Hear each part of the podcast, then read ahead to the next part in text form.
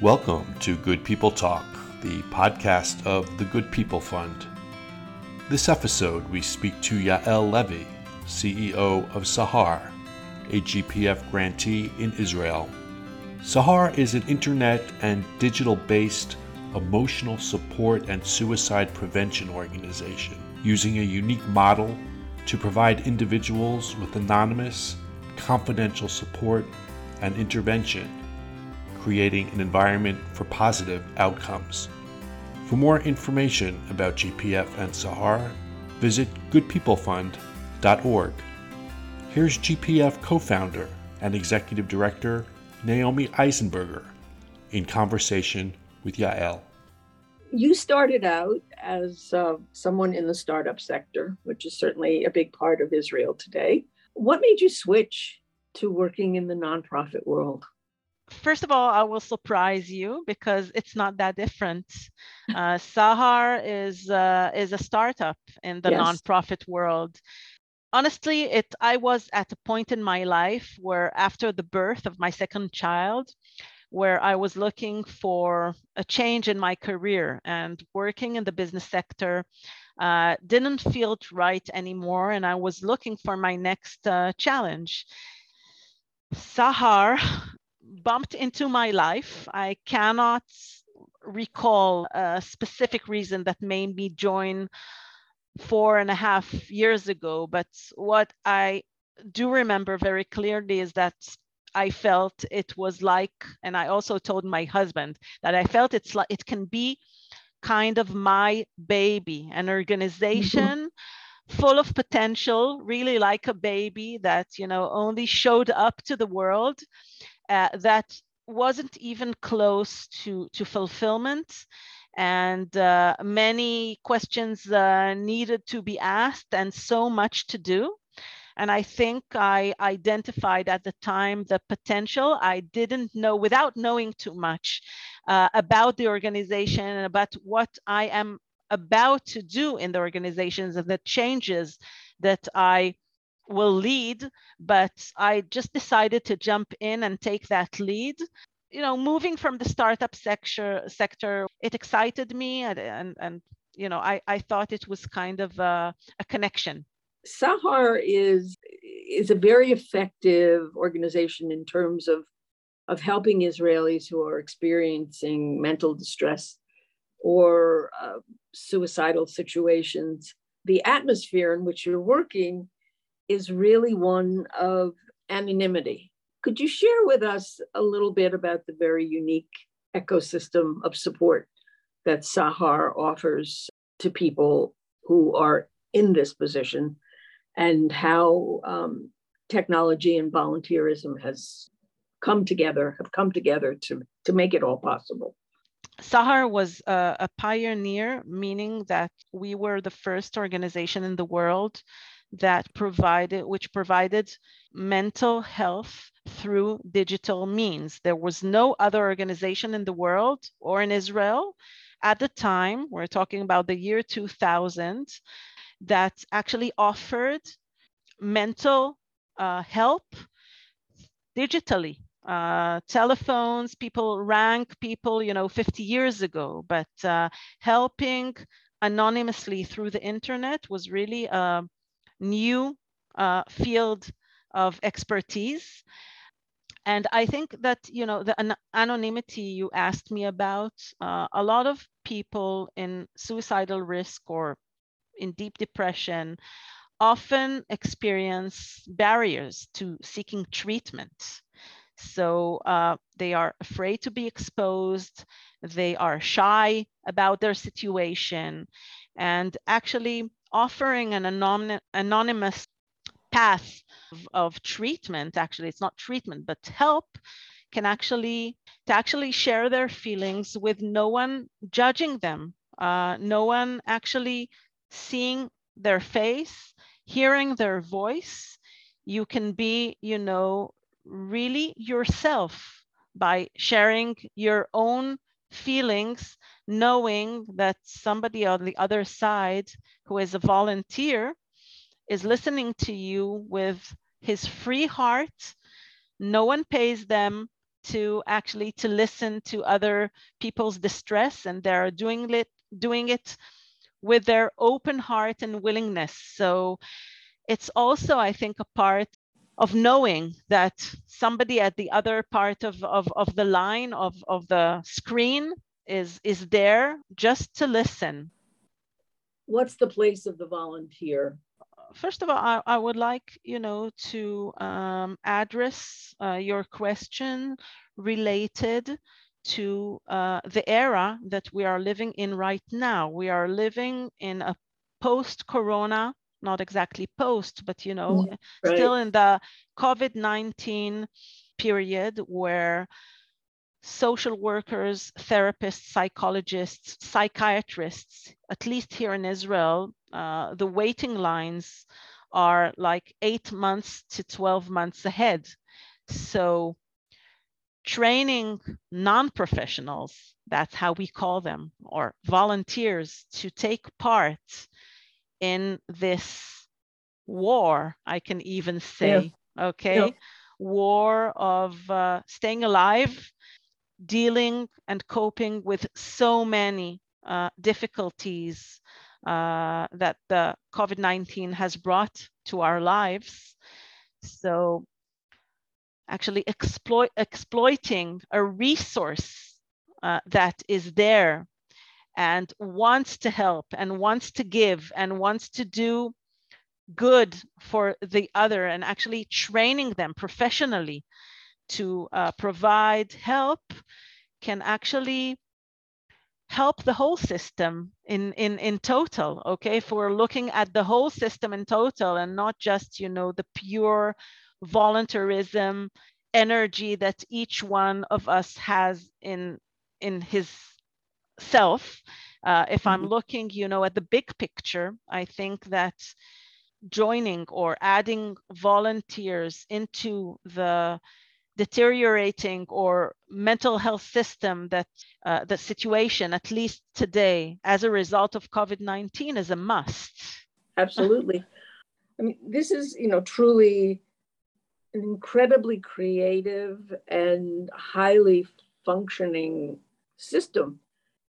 Does it exist anywhere else in the world? What actually differentiates differentiates us yes from and makes us unique as opposed to other organizations it that we do not only wait for people to come and get help from our services but we also do the outreach of detecting and monitoring people in distress through social media and then create uh, a system. Our volunteers actually search for them through social media, and then we actively address them and invite them actually to get help through our services. So it's not only so the outreach is is really really important because early detection uh, of suicidal distress even through social media can really save lives and the non-detection or waiting for people only to uh, get energies and you know turn to help can be sometimes too late and very very painful. So um, this model of, of the outreach uh, patrol that actually monitors and detects uh, actively people in distress is uh, something that is not done it's not, it's a model that was developed by Sahar, and we are not aware of other organizations in the world that uh, work or have a similar model at, as of today. Tell us a little bit more about that, that more proactive approach using technology where you can identify people who are in distress. So first of all, our outreach patrol volunteers, this is how we call them, are first of all trained to uh, search for distress me messages through social media. It can be through Facebook, Instagram, or blogs, internet sites, etc. And then having been trained on how to address a person in distress with a specific issue, they reach out to them, they write a message that will be empathetic, uh, create uh, intimacy between, try to create intimacy, although it's not a conversation, it's only a message that you receive. But writing it correctly and in an empathetic way might help the person understand his situation, first of all, and then with the right call to action, okay, inviting them to our uh, chat line or providing them with more information about their specific distress can lead that person to make the step of turning to either to our chat hotline or to another service in the community. But our agenda and our aim is to make him feel that he is seen, that someone saw his distress, that someone actually provides him with pure, pure uh, help. not, you know, we're not a company, we're a nonprofit, so uh, we don't have any interests uh, of having him go to a specific treatment and then make the person actually make the move. This is what the outreach patrol volunteers uh, activity is aimed at doing, uh, is uh, actually reaching out and trying to make those people in acute distress turn to help, okay, to further help. One of the things that sort of compounds the challenges is the fact that Israel has such a diverse population and that you're dealing with multicultures, you're dealing with a wide religious base. It, it's nuanced and there's there are differences. So first of all, we do provide assistance in Hebrew and in Arabic. And our volunteers are clearly from the diversity of population here in Israel. But I think that the common deno denominator between all of these populations and cultures is speaking the language of empathy. And it doesn't matter if you're Arab, if you're Jewish, uh, if you're younger or older, uh, if you're a teenager, if it, it re doesn't really matter as long as you learn how to communicate empathetically. Cultural barriers are actually they go down because you speak one language and this language is actually common to all cultures. So our arab hotline and our hebrew hotlines it's not the same trainers and professional supervisor that actually train the volunteers because some speak Hebrew and some speak Arabic, but the content is actually the same. There are nuance, nuances. Uh, mm-hmm. You know, if the Arab community here in Israel now uh, deals with a lot of uh, violence, so our volunteers will go through a more intensive training regarding violence in the Arab population. The Hebrew uh, population will actually add, the, the training will address issues that are more common for the Jewish uh, uh, Israeli um, population. But basically, we're talking about the same language. So we all speak the same language. Talk us through what happens. A volunteer connects to somebody who is in distress just give us a sense very briefly as to what the steps are.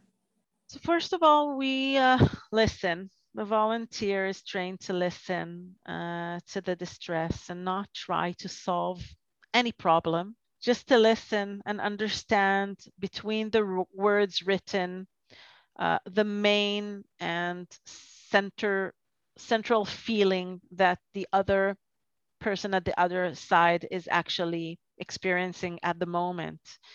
And once we understand that there's a specific risk to the lives uh, to the life of the caller, the other side uh, caller, mm-hmm. the writer in uh, in digital means. So uh, we need to activate our em- emergency protocols. Okay, Me- emergency protocols mean um, an emergency protocol means that the volunteer needs to alert uh, the supervisor who is always with him in the shift. It's always a social worker or a psychologist that accompanies the shift every shift. And then he asks the psychologist or the social worker, the supervisor, to take action, meaning that they need to read the conversation and really understand if there's a specific risk. If there is a specific risk, and uh, this is our estimation. So in Israel, we are forced to uh, report to the police.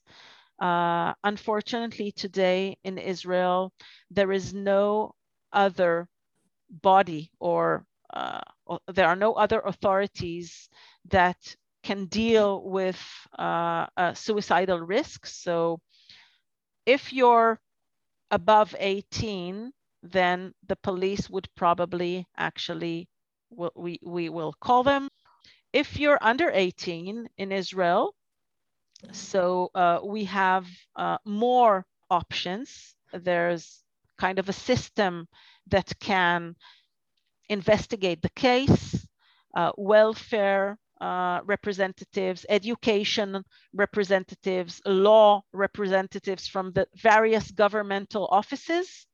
They kind of they they they ha- handle the case and then decide what's the best thing to do in the specific situation. We touched a little bit about COVID in earlier in our conversation. Give us a sense, sort of in numbers, what kind of an explosion took place with within Sahar that this was somewhat of a turning yes. point for the organization. Yes, so we're going back to March uh, 2020. Right.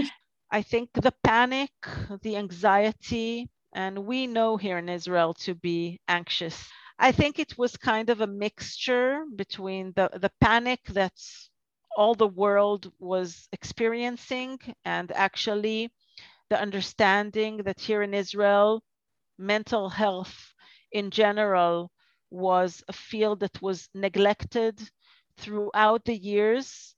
And if someone needs help to overcome the stress and anxiety that he's experiencing right now. So we should be there. So what we did is actually we expanded our working hours in like one month from three hours a day to 16 hours a day, mainly do, during uh, lockdown times where people were really at home couldn't do anything, were looking for help and were not able to go out. So expanding the working hours of our volunteers and at the same time opening the, the chat hotline in Arabic was also a strategic step because also a population that is neglected and needs much more help and don't sometimes live in areas and in the periphery where you cannot actually, uh, you don't have uh, mental health services. So this is something that we thought we must do, expanding our hours and also opening uh, the hotline in Arabic. Where do you see the future? So first of all, we we worked in the last year on developing the WhatsApp services, mm-hmm. which is kind of a must today.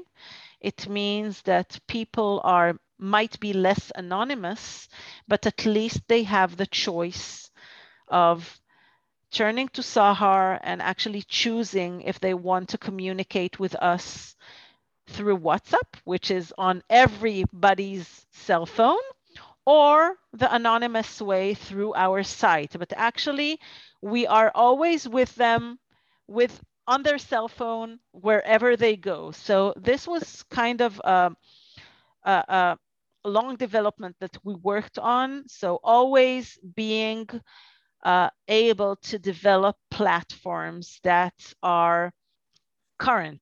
Always be able to be uh, ahead of technology and be able to make our services accessible to anyone who needs them. The other thing is we are not today we're not open 24 7 but distress mm. and mental you know situations are there for every one of us 24 uh, 7 so what we are trying now to develop is actually open a north american branch where oh. we could where we could recruit volunteers from the other side of the world right that are ahead of us in seven eight nine hours and actually they can help us man the service lines where our volunteers here in Israel are asleep. And we must be able to expand our services and our working hours to provide more hours to more people and help more people in distress finally.